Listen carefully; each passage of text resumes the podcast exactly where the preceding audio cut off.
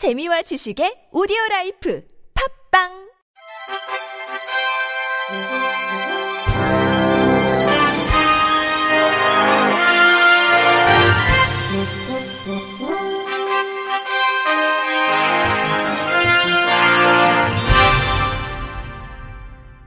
청취자 여러분 안녕하십니까? 5월 4일 화요일 KBS 뉴스입니다.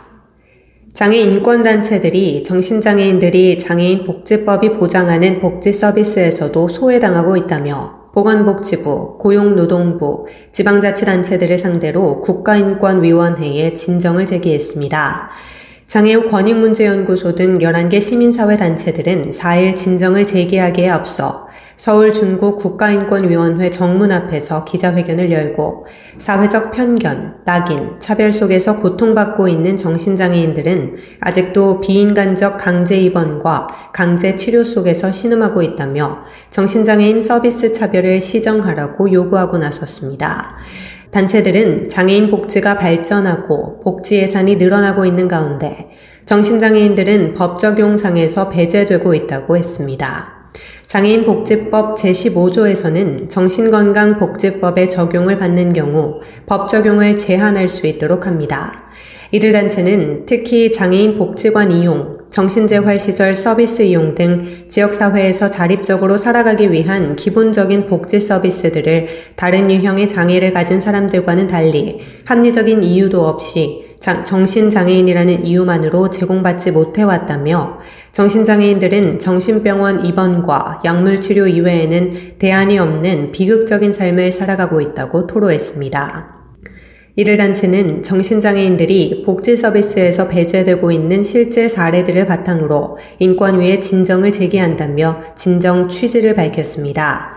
이어 이번 진정을 통해 정신장애인에 대한 각종 서비스 차별이 해소돼 정신장애인들이 지역사회 자립을 통해 인간다운 삶을 살아갈 수 있는 기틀이 마련되기를 바란다고 말했습니다. 한국장애인개발원과 한국장애인고용공단이 각각 진행하는 장애인식 개선 교육, 직장 내 장애인식 개선 교육 내 장애인 보조견에 대한 정보가 미비하다는 지적이 제기됐습니다. 장애인 제도 개선 솔루션은 한국장애인개발원 정책지원부, 한국장애인고용공단 인식개선센터에 장애 인식개선 교육 홍보자료와 전문 강사 교육 자료 내 보조견에 대한 정보, 실제 차별 사례를 바탕으로 한 콘텐츠 제작 및 배포를 요청했다고 밝혔습니다. 장애인 복지법 제40조에서는 누구든지 보조견 표지를 붙인 장애인 보조견에 대해 장애인이 대중교통수단을 이용할 때 여러 사람이 다니거나 모이는 곳에 출입하려는 때에는 정당한 사유 없이 거부하여서는 아니 된다며 보조견 동행은 장애인의 정당한 권리임을 법적 근거로 명시하고 있습니다. 하지만 최근까지도 장애인 보조견의 출입을 거부하는 사건이 빈번하게 발생하는 게 현실입니다.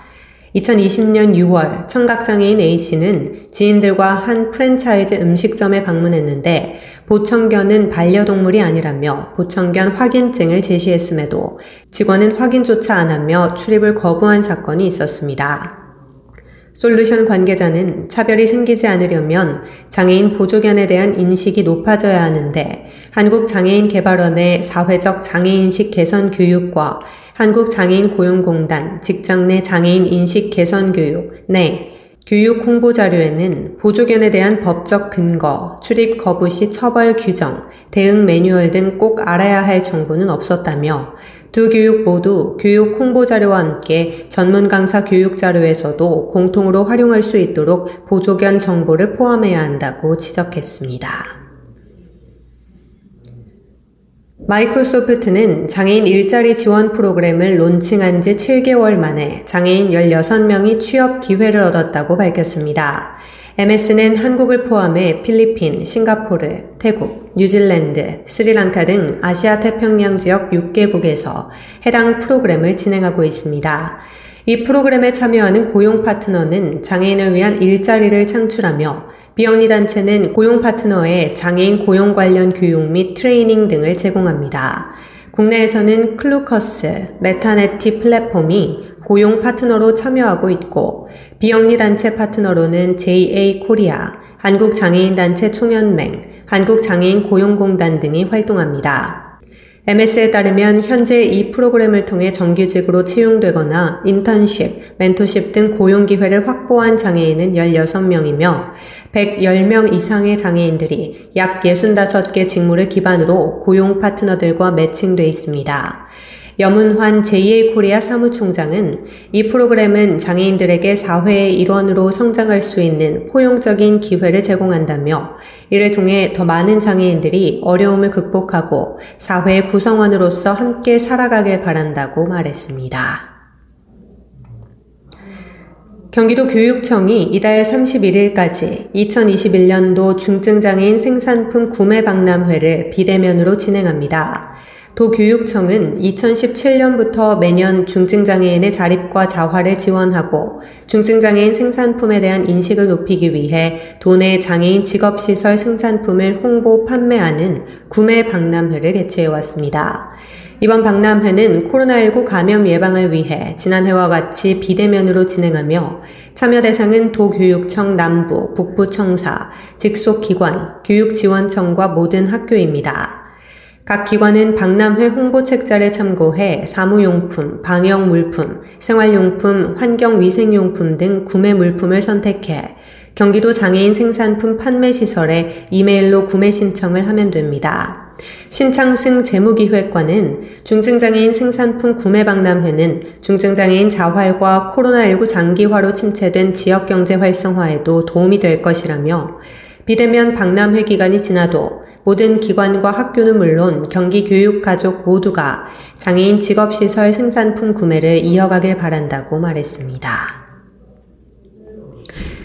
극단 신세계는 제42회 서울연극제 공식 선정작품인 생활풍경을 오는 14일부터 23일까지 대학로 아르코 예술극장 소극장에서 공연한다고 밝혔습니다. 생활 풍경은 지난해 대학로 동양예술극장에서 초연한 후 8개월 만에 다시 무대에 오르는 작품으로 몇 해 전 서울 한 지역 특수학교 설립에 관한 주민 토론회를 바탕으로 만든 창작극입니다. 극은 대표적 님비 현상으로 여겨졌던 이 사건의 이면을 들여다보며 우리 사회가 장애를 어떻게 바라보고 있는지에 대해 말하고자 합니다. 극중 관객은 수리구 주민토론회에 초대되는데 극장에 입장하기 전 장애인 특수학교를 지지하는 좌석과 국립한방병원을 지지하는 좌석 중 원하는 좌석을 선택합니다. 이 선택을 통해 수리구의 각기 다른 생활 풍경을 바라보게 됩니다. 끝으로 날씨입니다. 내일은 전국이 흐리고 비가 내리겠으며 내일 새벽에 서쪽 지역부터 비가 그친 후에 차차 맑아지겠습니다. 내일 새벽 4시까지 예상 강수량은 제주도 산지 80에서 150mm, 남해안과 지리산 부근, 제주도 지역은 30에서 80mm, 수도권과 강원 영서 지역은 20에서 60mm, 충청권, 전라권, 경상권은 10에서 40mm, 강원 영동과 경북 동해안, 울릉도 독도 지역은 5에서 20mm가 내리겠습니다.